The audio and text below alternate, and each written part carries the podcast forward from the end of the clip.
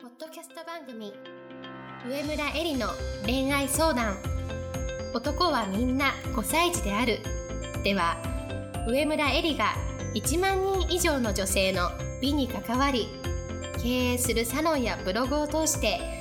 3000人以上の男女の悩みを解決してきた経験から周りを輝かせて自分の輝き自己実現していくためのメソッドをお伝えしていきます。それでは今回の番組をお楽しみください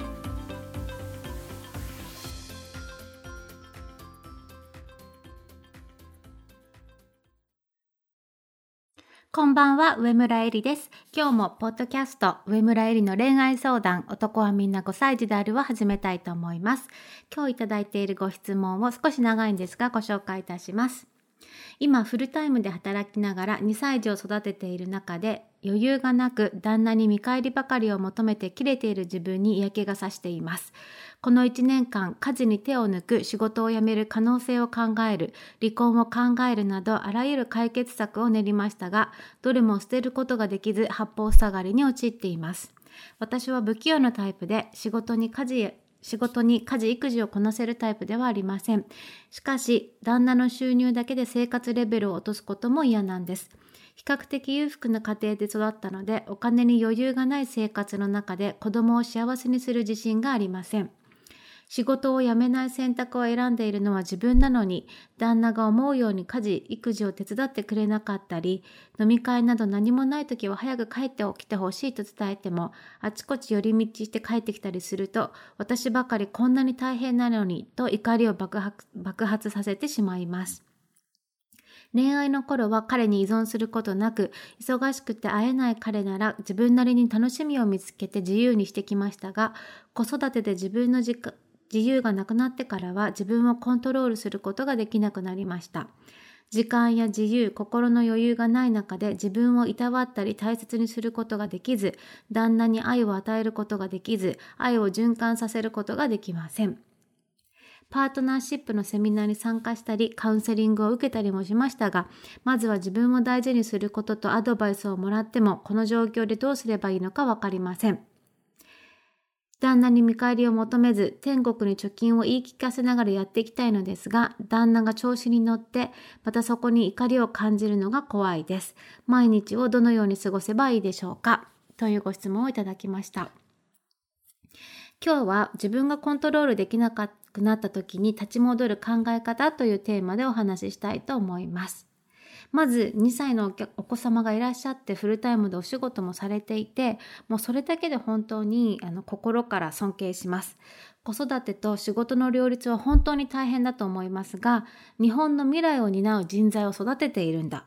というくらいの大きな視野を持ってものすごく立派なことをやっているんだってそれだけで自分自身にまず誇りを持つということが私は大事だと思います。かつ仕事もなさってお客様のお役に役立って税金も払っている。っていう本当に私はすごいことだというふうに思います。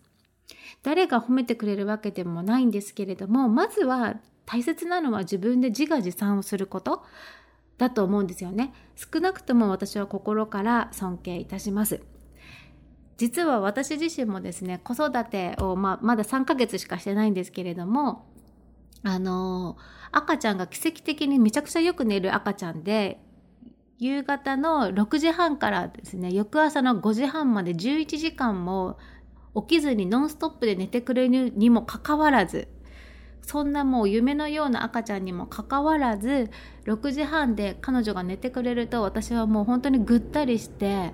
しまって自分のご飯を食べてお風呂に入ったらもうその後いろいろやろうと思っていた仕事とか作業を、ま、が全く手につかないんですね。で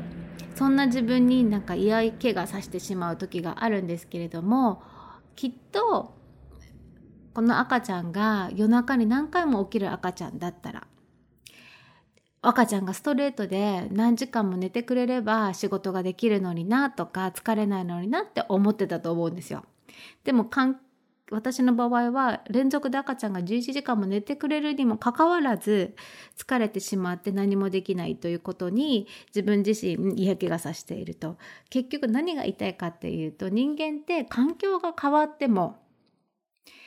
自分が望むような環境になったとしても自分の心自体が変わっていなければ結局は同じことを思ってぼやくんじゃないかな愚痴を言ってしまうんじゃないかなというふうに思います。でこのご質問にあったお答えとしては毎日をどのように過ごせばいいのでしょうか？これに対してはどんな環境どんな状況にいたとしてもその環境状況を変えることを考える前にまずは一番大切なのは日常の中に楽しみを見いだし毎日楽しく笑顔で過ごす。毎日楽しく笑顔で過ごすこれしかないんじゃないかというふうに思います。自分自身がまず楽しく笑顔で過ごすことこれが私は社会に対してそして身近な家族に対して恋人に対しての最大の社会貢献だというふうに思っています。でまずですねお母さんとしてはいくらお家にお金があるとか共働きで家庭が潤っているとしてもお母さんが笑顔でいることが何よりもお子様にとっての一番の幸せだというふうに思います。どんなに金銭的に豊かでもお金にお家にお金がいくらあるかっていうのは子供には絶対に分かりません。子供を幸せにするのはいろんなお稽古をさせてあげられる余裕でも豊かな生活でもなくてお母さんの気持ちが安定していてお母さんがいつも笑顔でいてくれる。こういうあの心からお子様が安心できる環境っていうものが子供を最も幸せにするものであり親が子供に与えてあげられる最も最高な環境なんだというふうに思います。そして笑顔でいることは外部の喜ばしい出来事例えば旦那さんが協力的であるとか何か外でいいことがあっただから笑顔になるのではなくてそしてさらに仕事を減らして時間の余裕ができたからとか離婚をして旦那さんの顔を見る必要がなくなったから笑顔になれるものでもなくてこういう外部の刺激によって自分自身が笑顔になるのではなくてどんな状況でもそこに楽しみとか喜びを見つけられる自分の心を育むことこれが大人の女性が取り組むべき自分育てだというふうに思います。でこれは日々の訓練によってそういう自分を意識して育むことそれでしかないと思います。一発で明日からそのように人生が変わるっていうことは、まあ、ないないということです。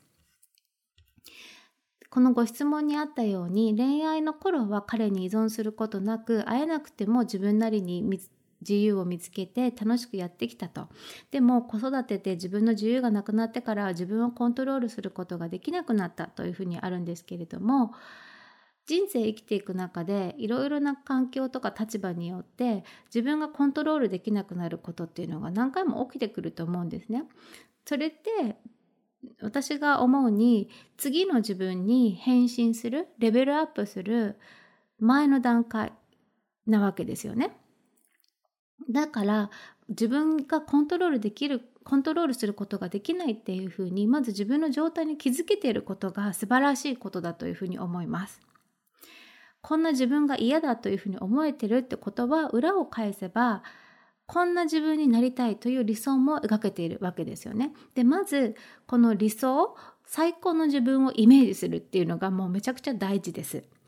日々のこんな自分が嫌だというものに流されてしまうんではなくてまず一度ちょっとハーブティーでも入れて最高の自分をイメージしてほしいんですね。でそれがあのできたら自分の理想の状態をまず紙に書き出してください。箇条書きでもいいしあの文章じゃなくて、えーと、例えば雑誌の切り抜きとか憧れのこう何かの写真をあの切ったり貼ったりしてコラージュを作るっていう形でもいいと思いますがまず精神的に安定した最高の自分の状態理想の自分の状態を目に見える状態にするということです。そしてそれを手帳にあの貼っておくとかあとは、まあ、クローゼットの中とかいつも自分が見えるところに貼り出してください。そしてもしあの日常生活の中でイライラしちゃったなとか今日はなんかうまくあの立ち振る舞えなかったなという時があったらその張り出した理想の自分と照らし合わせてなぜ自分はこんなにイライラしちゃうんだろうって自分の中に原因を探っていく自分の中に質問をしていくという癖をつけてほしいんですね。で同時に大事なことは自分以外の外部のこととかもの例えば旦那さんとか仕事とか上司とか部下とか子供とかがもっとこうだったらいいのにということは思わないという訓練をするということです。自分で変えられないものに対してイライラの原因を追求しても精神的な安定っていうのは一生訪れません。よく言われる話で自分で変えられるのは自分と未来しかないということです。自分で変えられないものに対してもっとこうだったらいいのにというふうに理想を描いてもそれを自分でコントロールすることができないであれあれば自分自身の精神的な心の安定っていうのは一生訪れません。で人生生きていればその時々で自分がコントロールできないと感じるような試練と出来事状況っていうのも本当にたくさんあると思います。でもこれは自分がレベルアップする前の段階なんだというふうに思って決して諦めないで常に最高の自分をイメージしてそれを心に描き続けること時間はかかるかもしれませんが一歩ずつやっていけば必ずそういうような理想とする自分に近づけていけるというふうに思います。私自身もこうやって20代の頃からイライラしちゃう自分に対して理想の自分と照らし合わせてもっとこういうふうにな自分にこういうような考え方をしていけるような自分になればというふうに自分を育てて今までやってきました。そして子供を産んでまた環境が変わって11時間も寝てくれる子供にもかかわらず子育てがで一日が終わるともうほんとどっと疲れてしまって何もできない自分に嫌気がさすと。あ今ここが自分の成長するべきポイントなんだなっていうのを冷静になればわかるのでじゃあ明日からはどういうふうな心持ちで生きていこうかっていうことを一個ずつ考えながら今も毎日日々を過ごしています。でこの質問にあったような心配されている出来事それどういうことかっていうとそういうような心持ちで自分はやっていくにもかかわらずあの旦那様がその隣でね調子に乗ってまたそこにね怒りを感じてしまう自分が怖いというふうに書いてあったんですけれども旦那さんに怒りを感じるのが怖いというそういう気持ちもね今のような形で過ごしていけば起こらなくなるものです。逆に旦那さんも旦那さんなりにいろいろ考えてやってくれるんだなとか自然と旦那さんのいいところが気づけるようになったり尊敬の念とか感謝の気持ちが湧いてくるようになるものです。人間の心ってそういうものだというふうに思います。そして離婚とか仕事を辞めるとか考えるのはそういう自分の心が作れた後に考えることです。自分の心にモヤモヤがなくなった時すべきことがはっきりと見えて迷うことなく決断がすんなりできるようになります。そういう心の状態ができる前にいろいろな決断をしようと思ってもご質問の中にあったように何も決断がですることができず八方塞がるになるだけですしそこで迷いながら決断をしても決断した後にどうしてもあの迷いが続いてしまうというような状況が起きます。なのでまず一番初めにすべきことというのはどんな状況環境であってもそこに喜びとか楽しみを見いだせる自分笑顔で毎日過ごせる自分を作るということですそういう自分が作れたらおのずとあの目の前がすっきりしてやるべきことっていうのがはっきり見えて迷うことなく人生の決断ができるようになるというふうに思います。でそういうふうに生きていると人生がどんどん好転し深い魅力のある大人の女性になっていくのではないかと思います。今回のご質問は恋愛のご質問というよりも、あのまあ、恋愛を成就させて生きていく中での困難にぶち当たった時にですね自分がコントロールできなかったくなった時に立ち戻る考え方ということでお話をさせていただきました。とっても精神論的なお答えになってしまってしまってあの皆さんがお聞きになりたかったねお答えではなかったかもしれないです。一発でこう劇的に変わるというようなものではなかったというふうに思います。でも人間的成長をし続けること以外に人生の問題を一発で解決できる方法っていうのはないというふうに思っています。何事も心の持ちよう、心の在り方、物事の捉え方がその人生のそのものの質を大きく変えていってくれるものだというふうに私は思っています。またあのいつでもご相談をしていただければというふうに思います。そのたびたびで自分が感じる辛さっていうのが変わってくると思うのでこの今回のあのポッドキャストのお答えだけではなくてまた何か壁にぶち当たったらいつでもご質問をいただければというふうに思います。少しでも今日のお話がお役に立てたら嬉しいです。それでは今日のポッドキャストはこれでおしまいにしたいと思います。また来週も楽しみに聞いてください。